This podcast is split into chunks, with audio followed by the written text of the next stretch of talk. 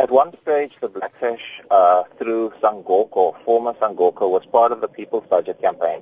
And I think our position still holds that any increase in value-added tax will uh, not be supported by civil society or the unions. And the simple reason for that is that consumers would be taxed over and above a category that can more likely afford a tax. So the the problem with South Africa is that it is a zero rated uh, a, a zero rated or 14% uh, value added tax system.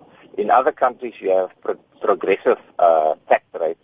So, for example, in Canada, there's a higher tax rate on on luxury goods. In the absence of that, I think other sources of tax and the prevention of financial flows is a, an option we'd rather support.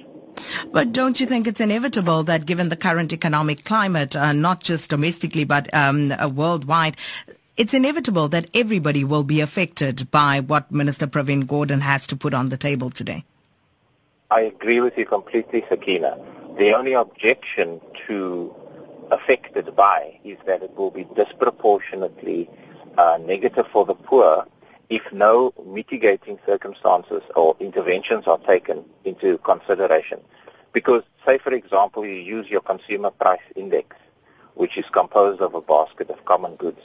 The, the, the, the main factors uh, with the biggest weighting is food, transportation, and clothing. And for the majority of South Africans, that's where their money would go, and it's compounded by uh, El Nino and the drought. The, the storm is still to come about uh, affordability of the most basic things for poor people. Wealthy people will be affected too.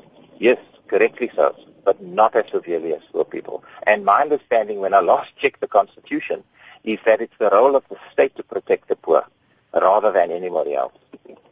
Have you and other civil society organizations had opportunity to engage government before the budget speech, uh, just just so to ensure that your voice is heard? Yes, we have, but it was, it was a long and protracted uh, uh, battle.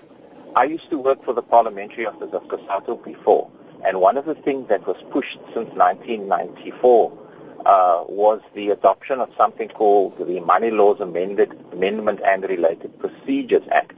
It was finally promulgated a few years ago, and what it did is it enabled Parliament through uh, an act to amend the Constitution and, and curtail to a certain extent uh, what was then the Department of State expenditure. I am happy to report that civil society now for the third time has been invited by Parliament and the Treasury to be in lockup. That's where I'm on my way to now, Sakina. Three or four other civil society organizations and about 30 economists will be in lockup. We will see what's in the budget so that when Minister Gordhan announces the budget, we will be able to comment having analyzed the documents before the time.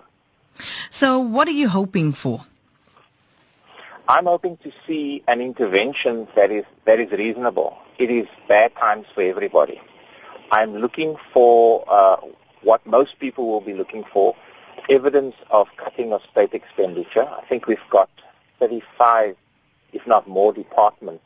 How how is uh, Minister Pravin Gordhan going to cut wasteful public expenditure? I'm going to look out for what the inflation index will be. I'm going to look out for things that other economists would look out for, but I will be looking for other different things as well, and I'm sure so would uh, other civil society representatives there.